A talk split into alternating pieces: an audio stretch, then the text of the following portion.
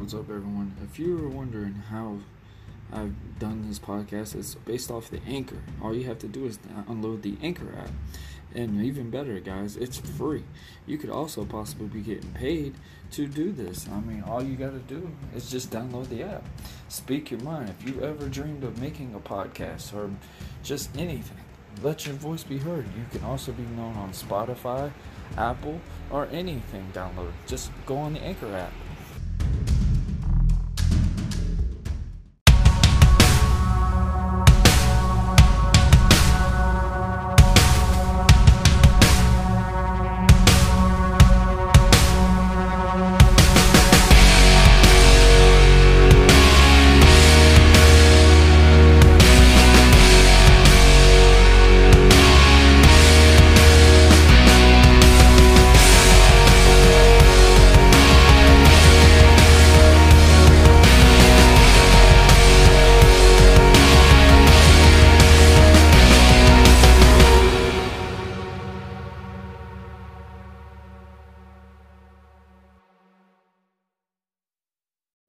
What's up, everyone? Thank y'all for joining me with Buzzing with Marlowe. I am Warren Marlowe. Okay, today I will be joined by Annette Pearson. I hope everyone has had a great week, a great day, because today I'm bringing an inspirational to you today. Like I said, I'm joined with Annette Pearson. Um, just a little bit about her. I mean, wow, just just an amazing woman. I will just literally say amazing woman. Very true inspirational uh, motivator. I mean, this woman's went through so much major struggle, struggles, and y'all will find out more into that when we get when we get joined by her in this. Um, just a little bit about her, like a major struggle in her life that actually helped her realize that she could make a book, and even though she had to take a major loss for her to make this book, this book actually helped her and motivated her and more importantly got made her think of the positivity that could help her go through these dark dark just dark areas in her life and um it was just a true true great time chatting with her and like it's unparalleled to anyone I have had in a while. Um, Annette is one of a kind, and I highly highly am excited for y'all to hear this wonderful chat I had with her today. Um, it was just inspirational. I, I, I can't say anything else other than that. So when we come back, y'all, we're gonna get right into it. Y'all will be we will be joined by Annette Pearson. Pearson, how are you doing? I'm good. How are you? Doing good. It's Friday. it is Friday. Yes. It's been a busy Friday, very rainy here in Southern California. Oh, really? Man, that sounds like the weather in Florida lately, but it's been like it's been having its moments where it'll be like, hey, I feel like we need to have a cold season for maybe a day or so, and then we're going to go back to 80 degrees. Uh, we had that. We were in the 80s about a week and a half ago, and uh, then we went 70s, 60s. Now we're in the 50s. We've done it. We've had our winter. I want the 80s back, you know? yeah, you are not lying. Uh, there's a reason why those two, our two areas are like considered the hot areas because we like the sun. We don't really care for cold weather.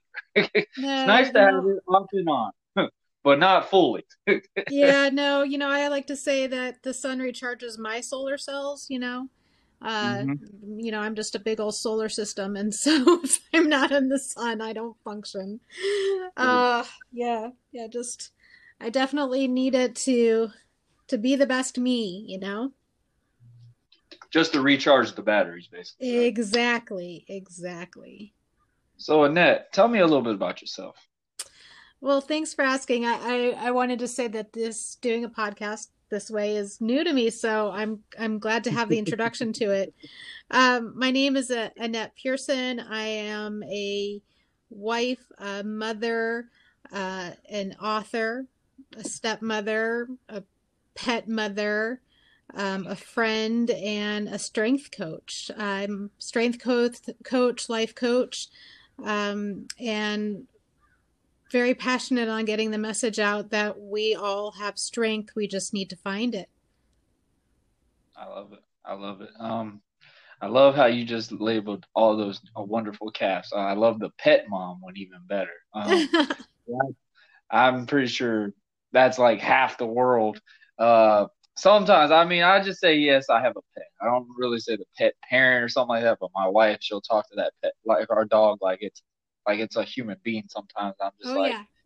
I was like, we have our Dr. Dolittle moments. You know, when she talks to her, I'm like, I, and I I have to be the smart aleck, and I go, honey, I'm sure Sasha's gonna say, Yes, I've been fed today. like seriously, like, oh my goodness. But um I love it. Um, no, they are. I mean, we have um our eldest puppy, he's 13, and notice I still call him a puppy, even though he's 13. I mean, he is very much a baby, so much so that, you know, granted he's only eight pounds he's a peekapoo which is a pekingese poodle mix and um and so he's he's a little guy but he likes to be carried around in a i'm almost embarrassed to admit it people are gonna question my sanity when i say this but we have a puppy carrier for him that wears very much like a baby sling. And yeah, that is his favorite thing like he asks for that. And it's been funny because you know we when we go camping and his little legs just can't keep up with the long walks so i'll wear that. And people will come up and say oh let me see your baby. And so i let them peek in. They're like ah it's a dog so you know and then we've got uh we've got um our middle puppy is four and then we have a brand new puppy um, that has been affectionately named Crazy Daisy because she lives up to her name.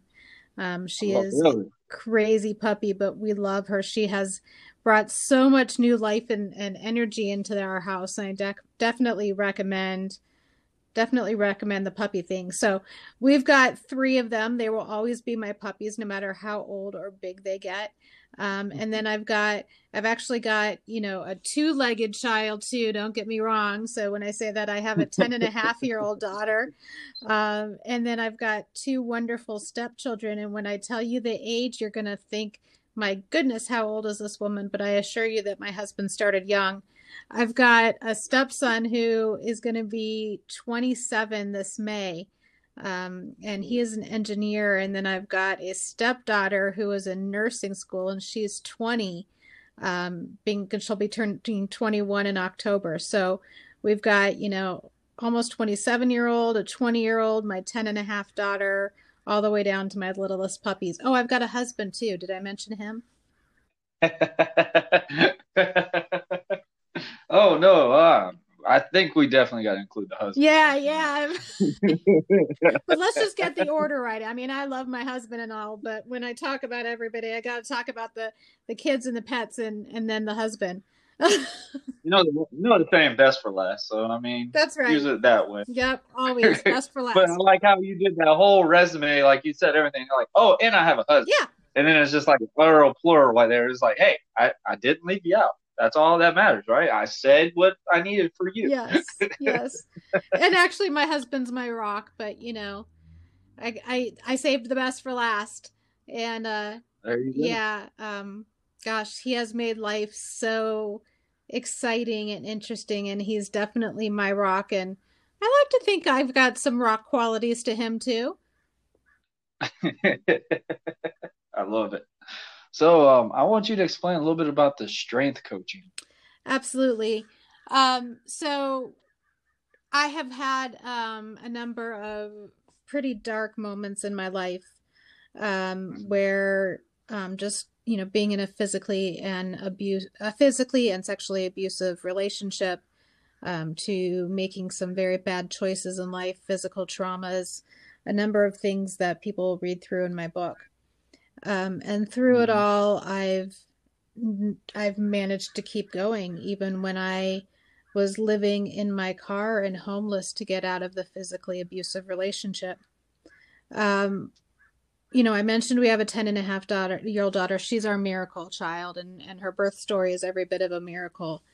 We had been trying to expand our family Um, since then, it's been her dream since she was, you know, can say it that she wanted a baby brother, a baby sister. So we were working through fertility treatments to give her uh, that dream and to continue to grow our family. Um, over the course of the years, I've had uh, six miscarriages. Uh, and my last miscarriage was in January uh, 2020, January 15th, 2020. I was in my second trimester and I lost our baby girl, Mary Grace. Um, coming back from that was the hardest thing that I had ever done. Um, I had miscarried our son a year and five days before. So the grief that I felt after losing Mary Grace was just fully compounded at that point. Um, and so, so when when you had miscarried with your daughter, um, you already had the gender revealed and everything. Yes, mm-hmm. I was in my second trimester. We were we were fully into the pregnancy. Um, and and then after the C-section with her, um, my life became in jeopardy and, and I came very close to dying right there on the operating table. So, fighting my way back from this situation, compounded with the grief, um, was the hardest thing I ever did. And at that moment in time, I didn't think I was going to make it through it. After everything that I had been through in my life um, and everything that my husband and I had gone through, I really felt like this was this was it. This is the moment that I was going to just give up. And and I didn't. And I didn't realize, you know, as I'm sitting there saying, I can't do this anymore. I'm at the end of my rope. You know, I'm I just started in full PTSD and um, was crying all the time. I started to at the same time be able to get out of bed and you know, get my daughter after school. And I would say, okay, I just have to make it. I just have to hold myself together, pull myself together until Faith gets off to school. And then Faith would get off to school, and then I'd have my breakdown, right? And then I would pull myself together about the time that she gets home. And I would say, I just have to hold it together until she goes to bed. And then I could break down again. And I was doing but that. But at the same time, I was also you know, getting her off to school, getting her home from school, getting homework done, making dinner. And at the same time, I'm saying, I can't do this. I don't have any strength. And then one mm-hmm. day it occurred to me in a quiet moment of reflection that what I was doing took strength. Um, and I w- had not stopped going. I was continuing to go for my family, um, you know, for for me. And the stronger that I could become the, the healthier I was going to be for my family and help them too because they were also struggling. You know, Faith was yeah. was very lost with, you know, she was so excited to have a baby sister. Um, you know, my husband was all ready to have an infant in the house again. And, you know, I mm-hmm. wasn't the only one struggling and I had to find that way to keep going, not just for myself, but for my family. And as I'm yeah. continuing to get going and I'm, you know, moving forward one step at a time, you know, I started to, I was in that moment where I'm thinking, why, why, why, why me? Why is this all happening to me? Why did my family, you know, and, and somebody had suggested to me, have, you know, do you know what the purpose of all this was? And I'm like, how could there be a purpose to this? There's no purpose to it. It's just, you know, it's just awful. And then I realized, you know what? There has to be a purpose um, and that's the way that I'm going to be able to keep going. And then in another quiet moment of reflection, it came to me that what if the purpose of all this was giving my life new purpose? Because at the same time, I was questioning, who am I now? You know, we had been trying to get pregnant for, you know, 10 years. My daughter was born with fertility treatments. Um, you know, I was getting in that identity of, of having an infant again. And now who am I? Um, I came out of that surgery with, you know, fewer female organs. Who am I now without these things? And then it's well, what if all that pur- what if the purpose all that was to give my life new new purpose, and that is in sharing the message of strength. You know, I had to realize that I had more strength than I gave myself credit for in the fact that I was able to keep going and getting up every day and taking care of my family and doing all the things that I have to do, going back to work after 12 weeks. That took, took a tremendous amount of strength. Um, and so once I realized that, and I, I realized that I found my strength in the dark and I just wasn't giving myself credit for it, I started to realize, well, you know what? Maybe that's the purpose is in spreading that message. How many other people, you know, men, women, you are out there feeling like they just don't have the strength to keep going. They they just don't know where they're pulling it from or they're feeling ashamed or guilty or alone. But we do have the strength in us. And you know i just i found my strength in the dark and maybe that's where other people can find their strength too. So once i i, I kind of got to the point that maybe this was my new purpose that you know of all the things i survived and i really want to pinpoint on that word there survive because i did survive it yeah. i i am a survivor i mm-hmm. am a warrior we are all warriors and all of a sudden I felt healing. I felt power again. It felt kind of impactful type scenario. It's like like you felt like there's a whole new reasoning for so much things because you've questioned it for so long. That's exactly right.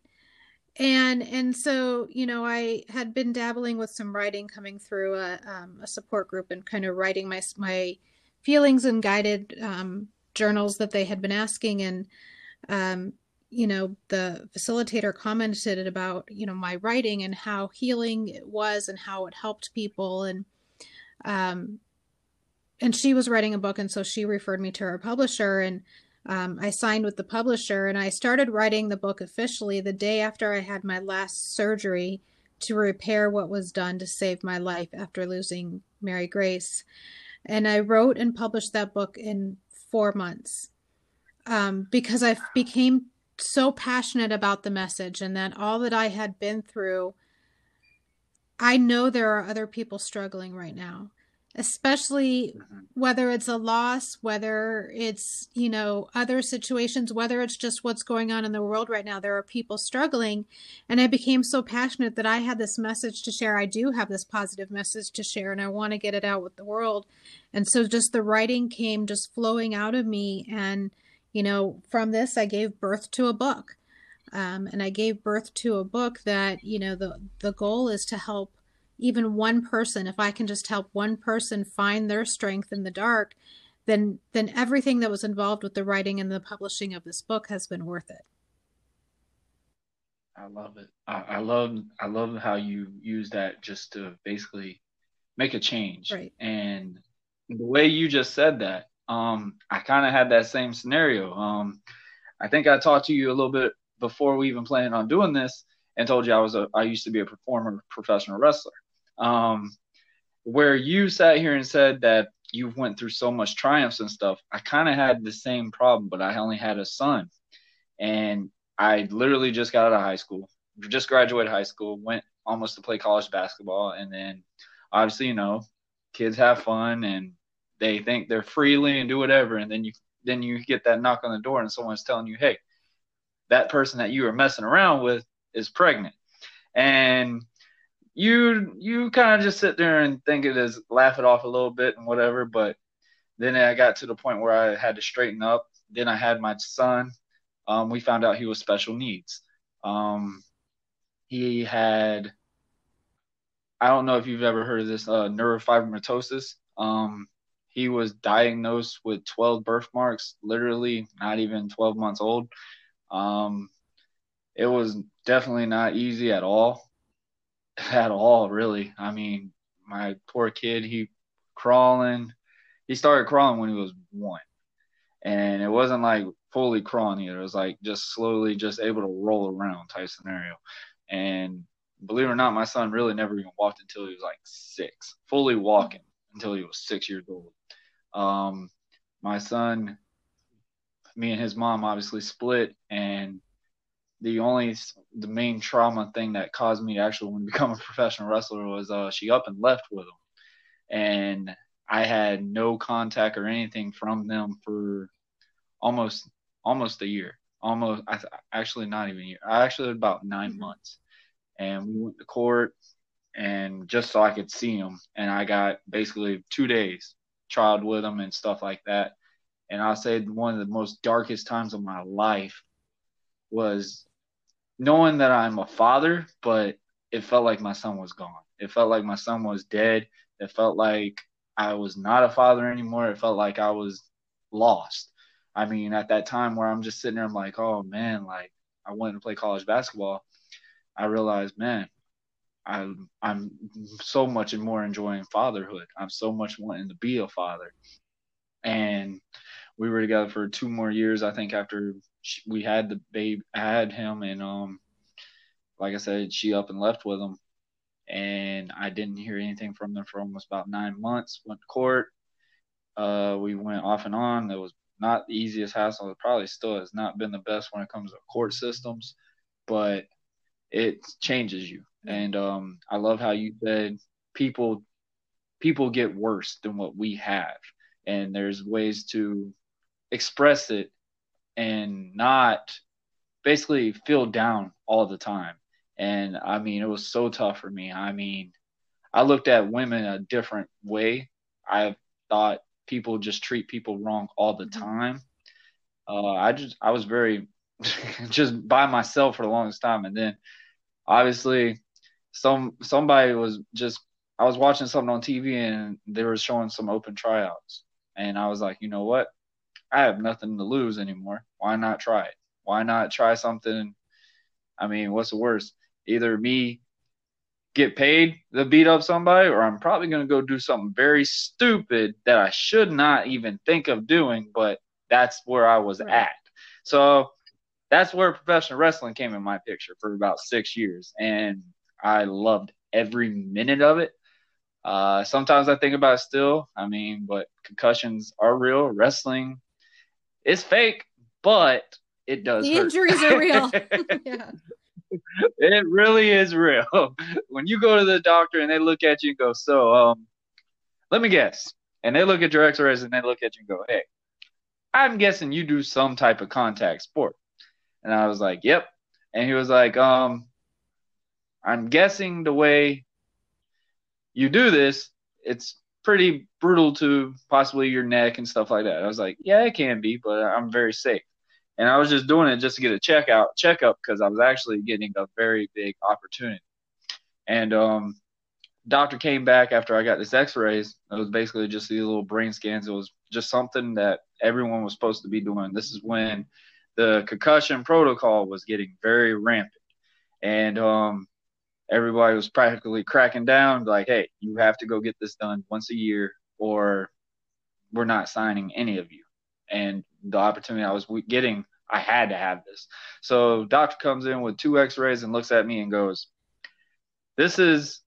I, he's like, "I'm not going to point out one that is yours, and I'm not going to point out one that is just an example, but which one looks better to you?"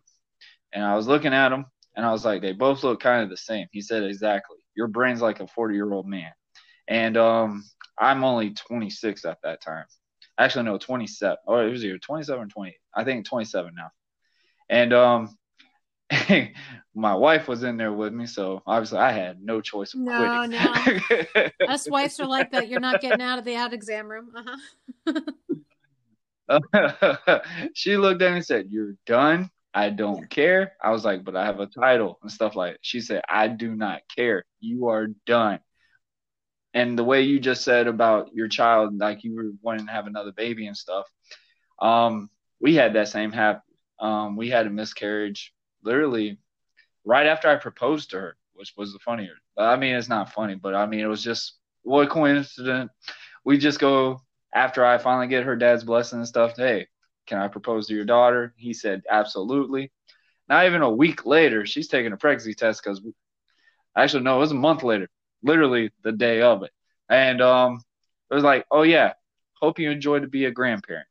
And it was weird at first, but they were so excited, and we were getting into it more. I think it was about our third third look, and then we went in there. My wife was just actually, believe it or not, we were actually about to rush the marriage a little bit because with her being pregnant, you know how yeah. girls are. They don't want to look real big in wedding dresses, so we were gonna get married by the court and just do it an easy way just to say we're married because I had a big thing on that because, like I said, I had a child with someone that I wasn't married to, right. and um, and I said flat out, I'm not marrying someone unless I'm I'm not having a baby with someone unless I'm married to them, because court systems are very messed up, and there's a rule. Um, where the cop goes where I, like when I said my kid was missing and I had cops involved and they were like, "Well, you have just the amount of rights as we do to your son right now." And because you we weren't married. That's right. So I promised myself I would never have that problem ever, ever, ever again. So we were about to rush the marriage. Actually, we, she was about to get married. We were about to get married that Thursday. We went in there and got this checkup. They actually was giving us an ultrasound again, which we weren't supposed to get one, but my wife was my wife had, and she was anxious just to see it. So when we went in there, and we saw nothing. And I mean, I know doctors, they're used to seeing this all the time, but just the reaction that they said, I was just like, wow. I was just in disbelief. Um, literally, that's how we found out. Was literally we looked at the ultrasound and they were just like, they cut it off. My wife was sitting there, was like, "What's wrong?" And they were like, "We're sorry." That's how we found out, and it was really hard on her more than anything. I mean, my poor darling wife went through all kinds of mess. When I say the morning sickness, it's all day, every day sickness for her.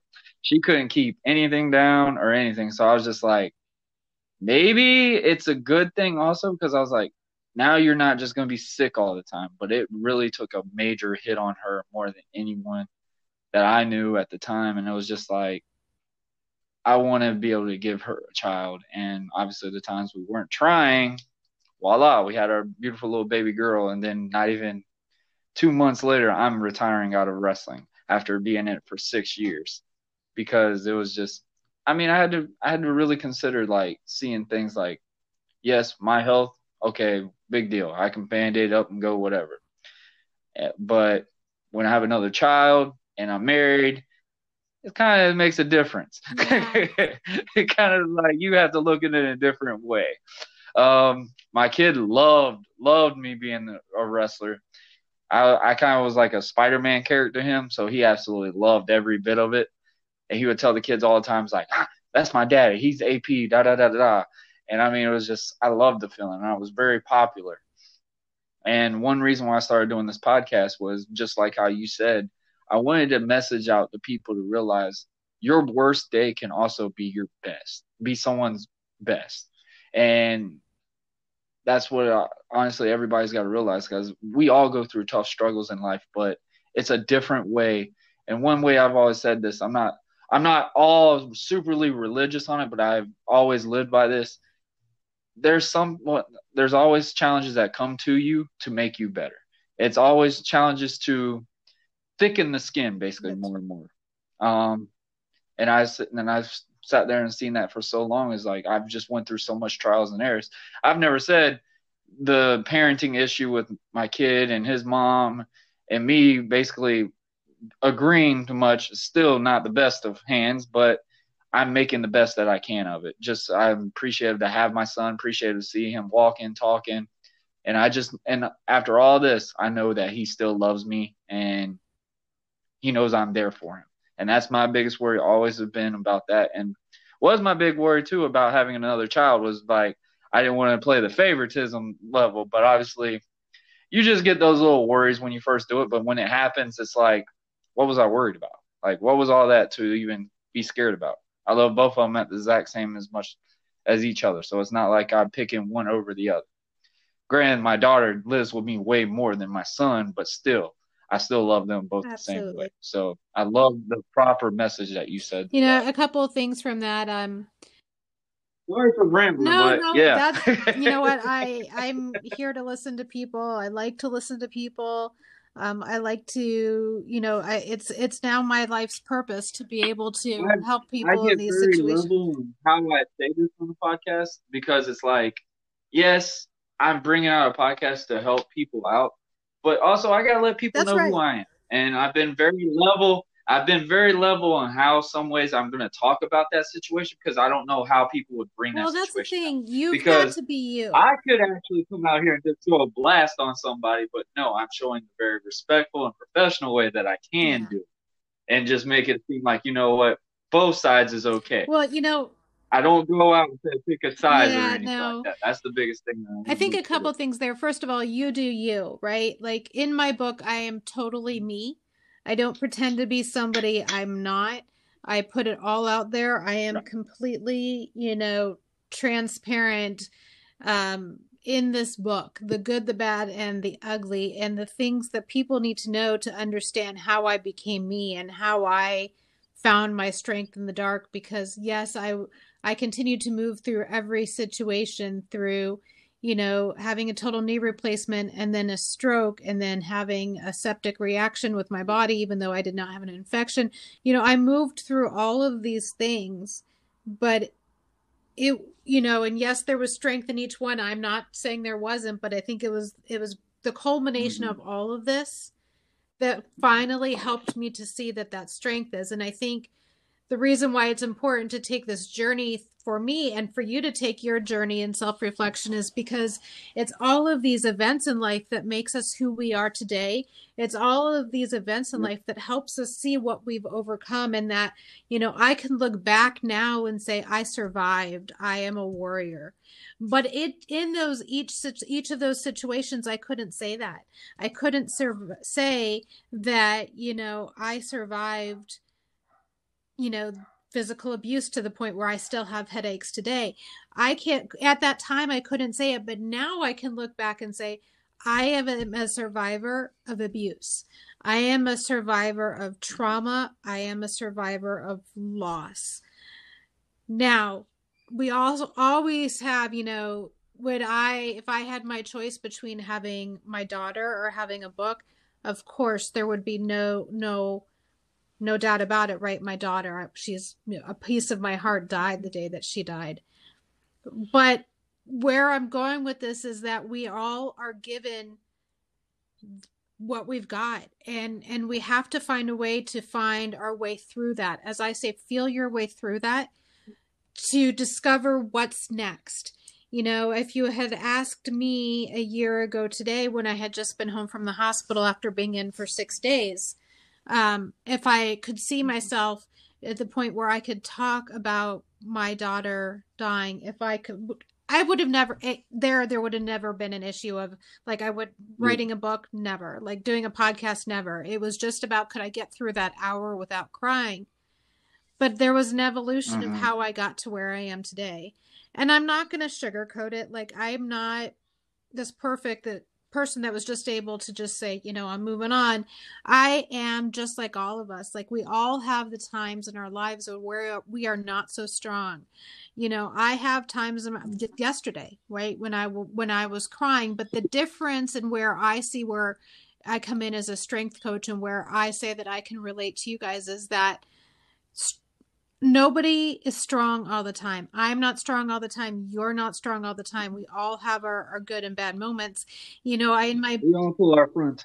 Yeah, I, we all have. Yeah, you know, in my book I say if you know the ocean ebbs and flows right with the strength of the waves and if the ocean isn't expected to be strong all the time then why am i so you know it's it's it's allowing ourselves to feel through that moment and say you know what i'm feeling really emotional right now, really sad, really angry, whatever those feelings are. But I know I'm going to be okay. I know I'm going to survive this moment because I've already survived so much. You know, I like to think that in life we have a dimmer switch installed in all of us, right? If you think about it from that perspective. Mm-hmm.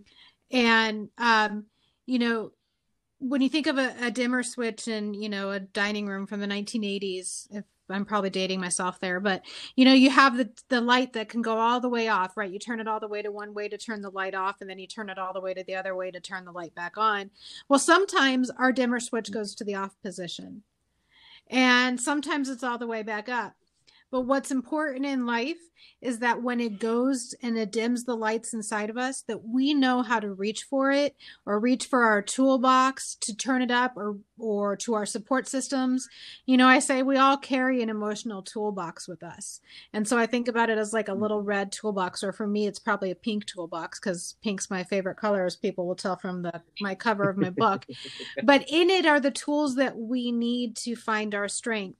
In it are the tools that we need to get through the day, whether it's a phone number of somebody you can call at 3 a.m. or, you know, a music that you like to listen to to help you get through that moment, or it's, you know, a bunch of pieces of paper of affirmations that you can say to yourself. We all have these tools that we carry with us.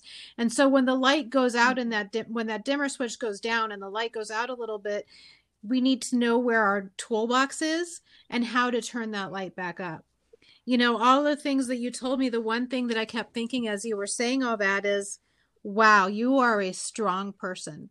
You found in all of that darkness and the things that were coming to you, you found a purpose. You found your purpose and your way of getting through it, your way of being a survivor.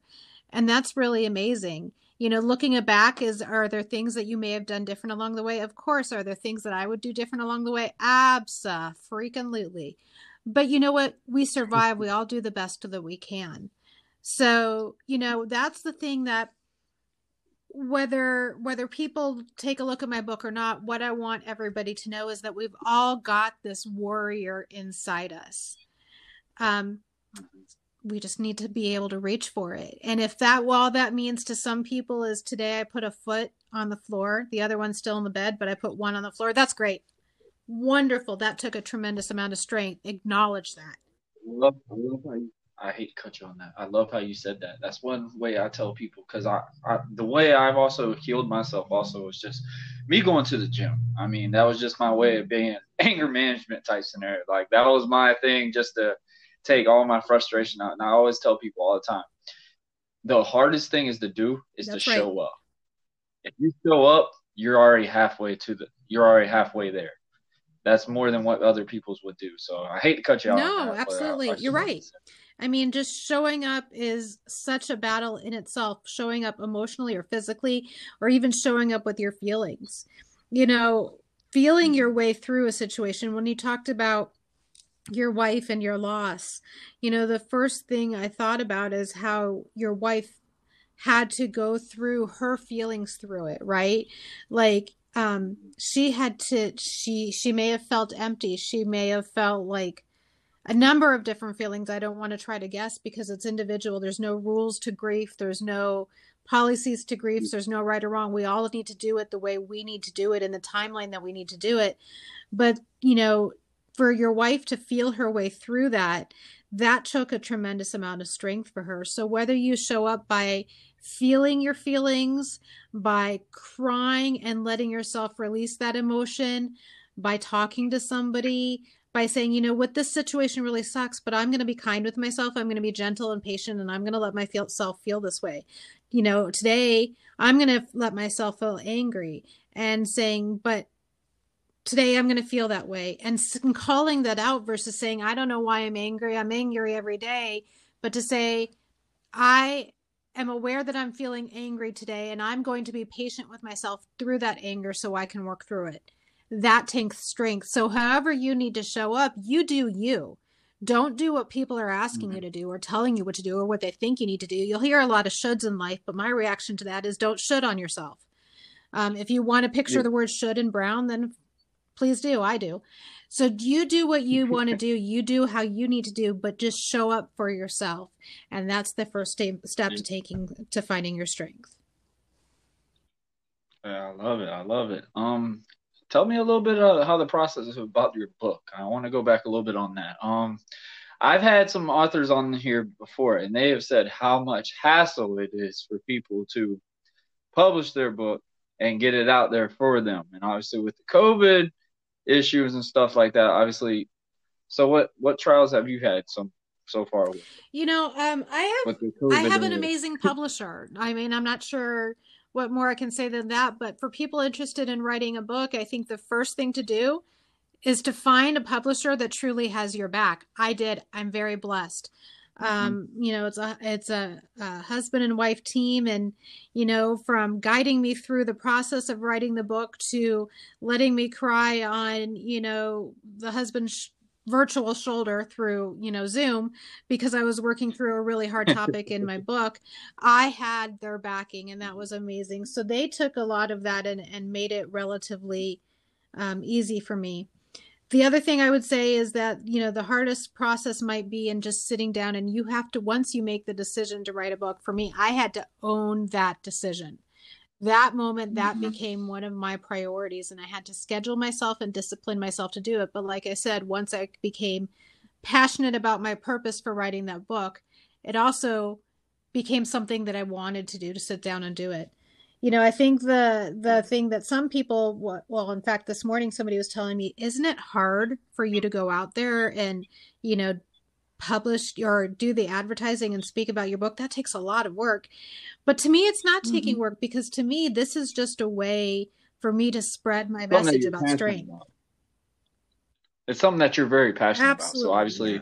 it's something that you look forward to. In a way it's something that you look forward to don't get me wrong you, writing that book was hard um, from an oh, emotional standpoint because with each chapter I relived the moments. I went back to my journals at the time and and i'm really good at in journals writing down conversations. Oh so and so said this and i said this and stuff like that. And so to go back and relive those conversations and and those moments it was challenging but it was also freeing. You know if you want to think of you know the word the song Freebird and Hold Up Your Lighters, absolutely, because it was very freeing and healing to do this. So you know, is it as easy as going to buy a new pair of shoes? Absolutely not. Is it as hard as, you know, building a new house by yourself? No. It's somewhere in the middle, but I think the the difficulty of it becomes how much you're committed to it and how much you are behind the message. Um, and that's and that's where it is for me anyway. You know, I, I've gotten a lot of comments because um, as you could tell with my personality, I'm very sarcastic. Um, you know, I laugh. Oh, I love it. I, I love I love that type of sarcastic because I mean, when you talk, when we first talk, I can just tell like this is going to be interesting because I can just tell your vibe, energy is just you're down to earth. Absolutely. And it's like when you go into when you go into talk about what you went through and stuff like that, that brings out that shows like, hey, I have went through so much, so this is why I'm who I am and it's great because it's it's major chapters in, pe- in people's lives and people talk to me all the time because like i don't worry about stuff i mean my wife she'd probably worry about what's for dinner or something like that and i just like you know what we'll figure that out maybe in the next 20 or 30 minutes or something like that i'm i'm i'm just don't worry anymore because it's just like I see stuff so different. I see stuff I'm very appreciative of because we're not promised another day. No. We're not promised tomorrow. And with stuff that's going on in the world, I mean, we should be appreciative because I've had people on my podcast that have told me they're still in lockdown. Uh, there's somebody in the UK. I don't know if you saw my recent episode. Um, she just she's done this documentary about this guy that was wrongly accused of a rape and murder case, and um, she was on to her second film, and she's only got three more shots to do, but obviously with lockdown, she can't finish those three shots. So it's like her whole movie is like waiting on those three shots just so she could finish this movie. But in Canada, it's, it's on lockdown. Yeah. Like no, there's no way for them to do it's anything. It's really bad here so in California. Like, and I think, you know, I, I wrote this book. There's even a chapter in my book about, you know, grief in a pandemic. But I, I you know, what I really want to say is I've been very, I've always had a sarcastic, dry sense of humor, kind of laughing. Well, not kind of, mm-hmm. I do laugh all throughout my life. But I think it's really important that we don't change who we are as we are finding our strength, but mm-hmm. also that we do laugh. And so I've said to my readers, please laugh at parts when you're reading my book. You will laugh, you will cry, and don't be embarrassed or ashamed if you laugh because I want you to laugh. And that's why there is my, you know, dry humor in there. But, you know, laughter is medicine for the soul. Laughter mm-hmm. is meditation. And, you know, if you think about it, when you, those times when you've just had this really crazy, belly aching, want to pee in your pants type laugh, and how you feel afterwards, it's because it literally relaxes everything in you. So, you know, mm-hmm. I, I appreciate laughter and, you know the the full title of my book is finding strength in the dark a story of hope love faith and hot pink mary janes so, you know, and on it, I've got a, a picture of a six inch um, pair of, of Mary Jane's, you know, six inch high heel. And, you know, part of that is because that's me. I am the pink, sparkly girl. That'll never change no matter what happens to me. But it's also a picture of the shoes that I wore at my vow renewal. Um, the vow renewal was uh, just about six months after I had a total knee replacement at a very early age. Um, and the doctor said in the knee replacement that, um, yeah, my husband's giving me the, the stink eye early age. Yeah, I'm going to go with that. anyway, so so I the doctor said that in the surgery my knee was literally literally eroding in his hand. It was probably the, one of the worst knees that he's ever seen. And he said, you know, you're not going to learn to run again. You can get rid of all your high heels. That will help you pay my medical bill. You know, it's it's all the, these things that I wasn't going to be able to do. So here came the vow renewal and um, it was in vegas typical you know we rode to the chapel in a gray limousine with a guy in a blue sequin tux jacket and you know it was just the typical vegas wedding and um, and i talk about it in my book and me and my you know vintage Hollywood glam dress that, you know, as I'm sliding across the hotel in my high heels because I was determined to wear them, and everybody's taking a picture of me like I'm a celebrity because every bride in Las Vegas is a celebrity.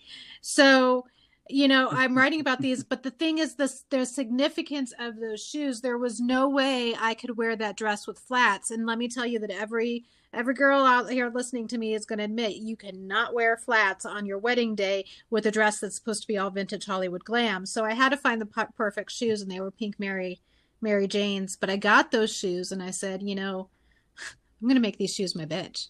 Like, excuse the language. You know, I hope we don't get censored on that. oh, you're good. Feel, feel free to to bleep me.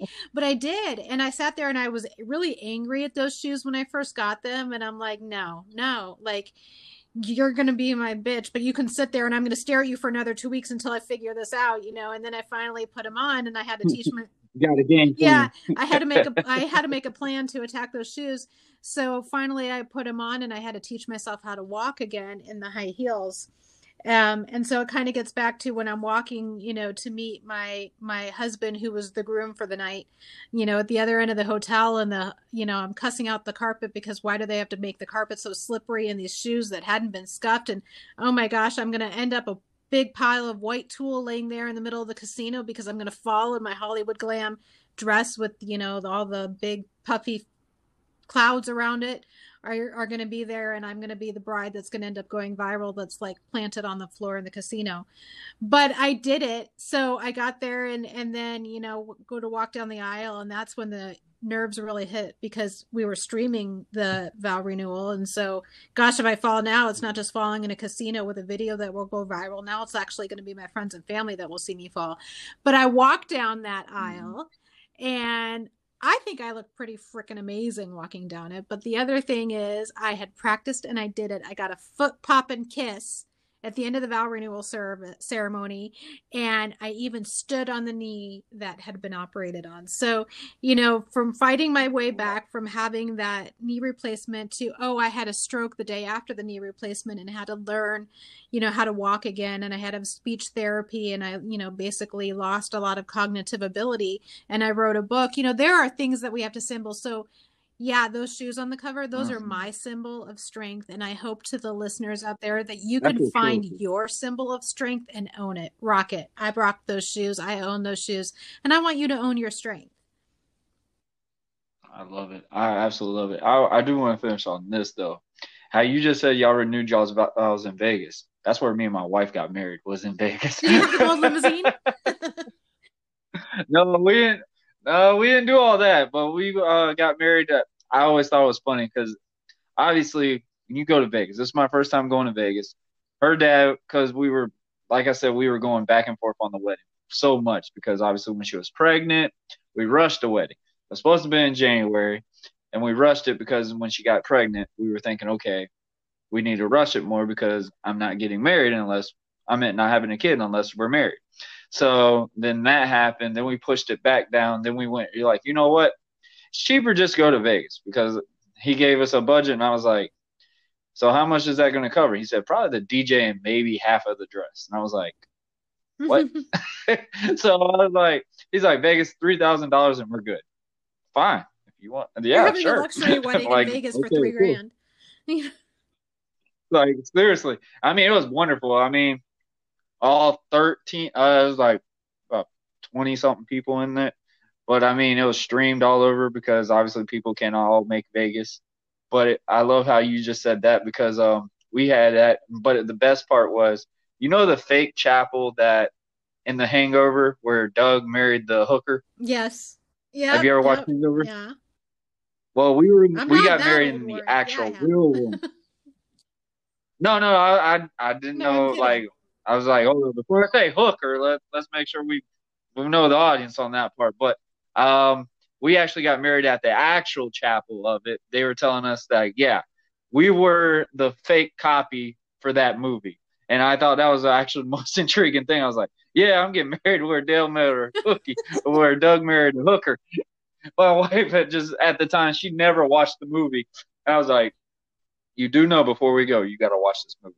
And she's like, that what that chapel didn't look nothing like ours. I was like, exactly, because they just said it was a knockoff version of it. But I thought that was the coolest part about it. But I mean, it, was- it's such a cool thing. Hey, Um, we had our reception Vegas- in a tequila bar at the Luxor Hotel, so I could.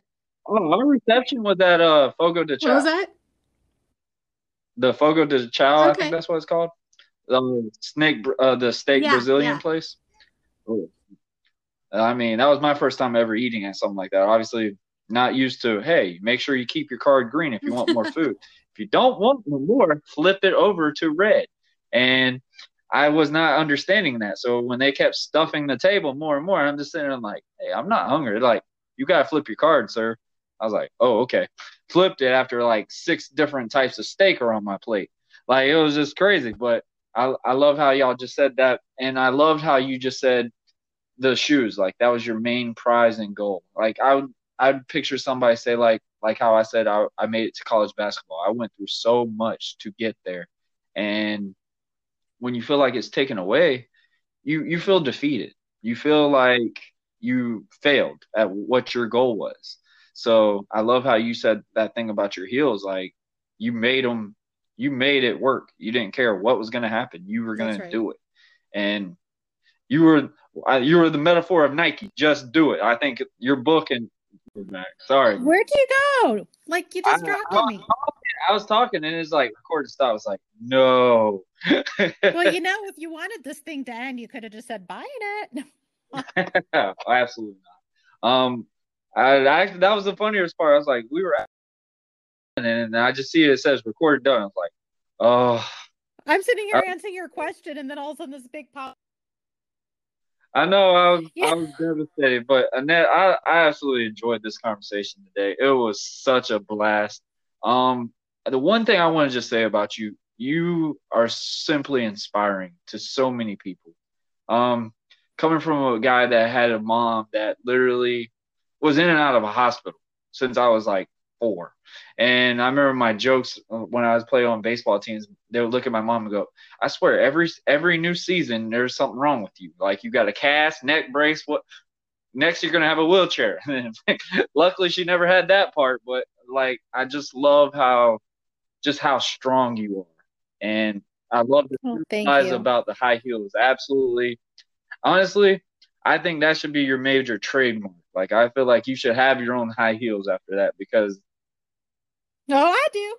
no, I'm saying like, In fact, Like, um, the, the ones on the cover, not the ones on the cover of the book are actually mine. Uh-huh. Um, so yeah, no, I, I do. Um, I, I do get a little bit of the stink eye when I just wear them around the house while I'm dusting, but you know, to each their own.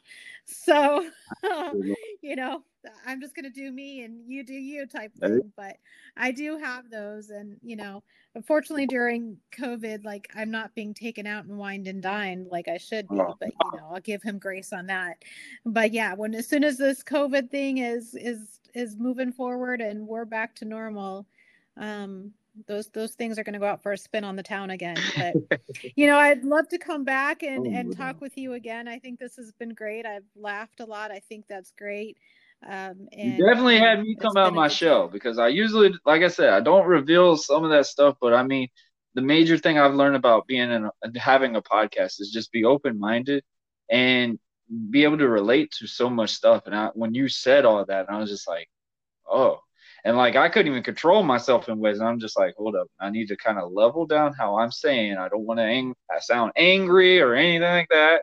Like I, I got to be professional in that part. But I absolutely loved it, and I highly recommend you to probably start thinking of doing a podcast in the future. Like I think it would be simply amazing for women, men, oh, I'm thinking about in general. It. I I love the personality, yeah. and I would and I would have an honor to being joined on one of your podcasts because I know it would absolutely be amazing.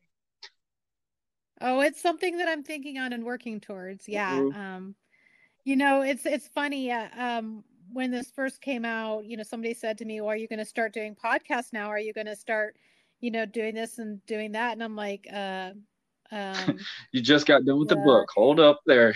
I, am like, yeah. And then and then I said, I've never done a podcast before. And she said, Well, you're never gonna know how you would do until you take that imperfect action step. So I said, You're right. So I did it and it was it was imperfect. And then when I launched my book um, on January 13th, I had a public Facebook Live to introduce my book. Um, I have some dear friends that um, the one of my dear friends that wrote a song. I have her lyric in the book as the ending ending in my book, and then the performer of it, Jeff Pike, he did a live performance on um, my Facebook Live, and and Rosalind, who's the writer, she came and spoke about the inspiration behind it and then what we wanted to do is because it was also you know my son we lost our my son on january 10th and my daughter on january 15th so the book launched on january 13th and we wanted to take um, an opportunity to have a moment of silence for all those that we lost in 2020 and then as well um, you know for i had a, a, a, trailer that i did um, a video trailer that i did honoring all those people and showing pictures and um, names and and Jeff saying somewhere over the rainbow. And so, you know, they were joking with me when it came to the moment of silence. They said, you know, Annette, can you stay silent for a moment? I'm like, yeah, I can do that. Well, just at that moment, I hit the wrong when I was going to start the the the video. I hit the wrong button and I cut myself off. and so people are in the live going, um, we're not seeing Annette anymore. And so that was my really, really imperfect action. And of course, I came back and said, well, you know, I wasn't sure that I could really stay quiet for a moment. So I cut myself off, but let's start again. Um, so, you know, bad timing. But again, it's just about taking that imperfect action. That's a big lesson that I've learned through this process um, from a dear friend. And I would encourage your listeners and you too, like, you know, if you wait for the time to be perfect, you're never mm-hmm. going to have that time don't try to drive the outcome just something you want to do and just take the step and get it done um, because you're never going to know what you can do until you do it. So i am going to move forward with the podcast. I'm doing a little bit of planning right i'm not going to wait till everything is perfect because you know i'm just going to go for Absolutely. it let, I, i've sat here and told yeah. i the funny thing is when i first started doing this like my first episode was just me rambling on about myself. It was just amazing like how many plays i got in that day. And i was like people are really hearing this. Like it was an hour. Like I thought I wasn't even going to go more than 30s. I really did not think I was going more than 20 minutes. And when I got, when I was just halfway done, I'm looking at, it, I'm like, holy cow, I'm at 45 minutes. What the heck? And I'm like, I'm just talking about myself. Like I'm looking at, it, I was like, um, I might have a problem, or should I be proud about this? I don't know what's up. Nobody's talking to me. It's just me talking to this thing and recording. yeah, yeah. Well, the time has definitely flown by since we've been talking, and um, you know, I, I, I just happen. I just was wondering. You know, I could talk to you for a while, but I wonder if there's a listener out there that needs to go pee. So, I, I'm sure someone.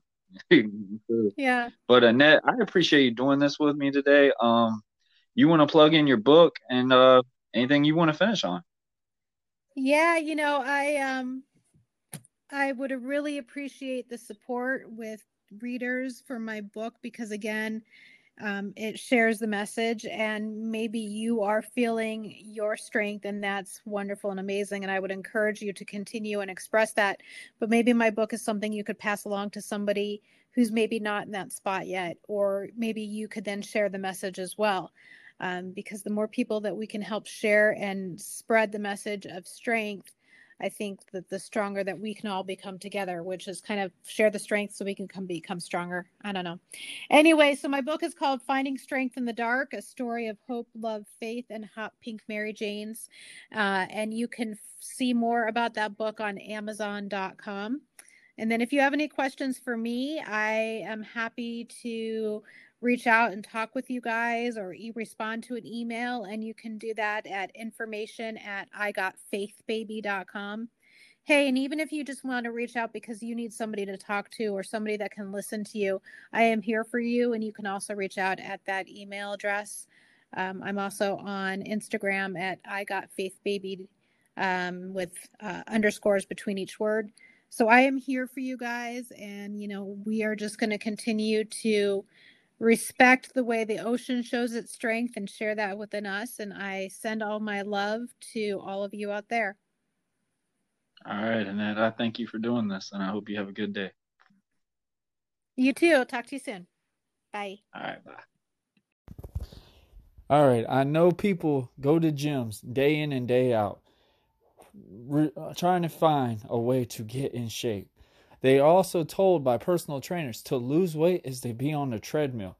You do that for so much and they don't get the results. If you are the person that I am describing, go check out Vector Fit. I mean, is check out Thomas Hatton. He is a trained personal trainer. He is a nutritionist. He writes down your workout plans. He gets you the result that you are needing. And even better, guys, I know we have that hard word that's the word dieting. And let me tell you, he brings a whole different level to that word. It is not just you not eat cake, you don't eat anything. No, he brings out what you really need for your body. He puts a training program specifically for your body. So check out Vector Fit at Facebook at Vector Fit. You can also check him out on Instagram at Vector Fit.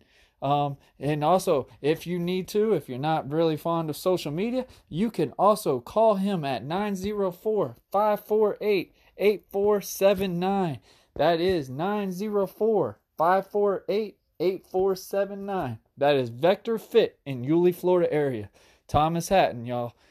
So if y'all want to change your body, hit him up. All right, time to get go home cue. First and foremost, I'd like to thank Annett Pearson for coming on today, just having a great chat with us. Truly inspirational, monumental. Um, definitely, definitely learned so much from her in that short time that we have chat. Uh, apologized also to her on the the lost distance on just for a quick second, but we got it back up and running, and obviously it went smooth and we ended off just fine. But uh, Net, uh, it was just a cool time chatting with her, and just to see how enjoyable, like how happy she is with a lot of stuff that she has had in her past. Um, Lord only knows anyone would never want to have to lose a child yet alone but i mean the positive out of it is she got a, she got one of these i think it's going to be a game changer novel and i really know there's so many people that have had so much tragedies in their life and i really think reading that book could really i would help i would say like not not not totally heal, but obviously just be able to relate to something and be like, you know what? Maybe it's not as bad as we thought. Um, there's always a positive and, and even negatives out here, but there's always a positive in everything that goes on. So I hope everyone has a good weekend. It is Friday, aka pre-time for Super Bowl. Uh, everybody wants to know my pick. I did say it when I was with Marcus Jerry. We're going to also give everybody heads up on my own biased opinion. We will be back on Super Bowl night. Uh, we will be chatting it up and we're going to talk about the Super Bowl. We're going to talk about just a great season this NFL done. I want to say congrats to the NFL. You have almost made it. We have almost finished the season outside of this COVID mess.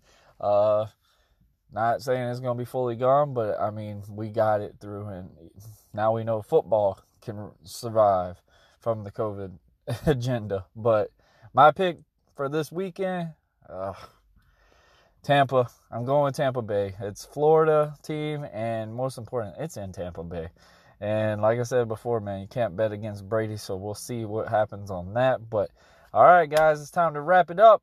Everybody enjoy the Super Bowl night. Get your wings, chips, pizza, ribs, whatever you're gonna do. Have a great time. Have a good gathering, but make sure you stay six feet at distance. But wear your mask. So I hope everyone washes their hands. Stay safe, stay clean, do what you gotta do, protect what you got, and I will be back when I have more zip zip zip zip zip zip zip zip, zip down the road. Later.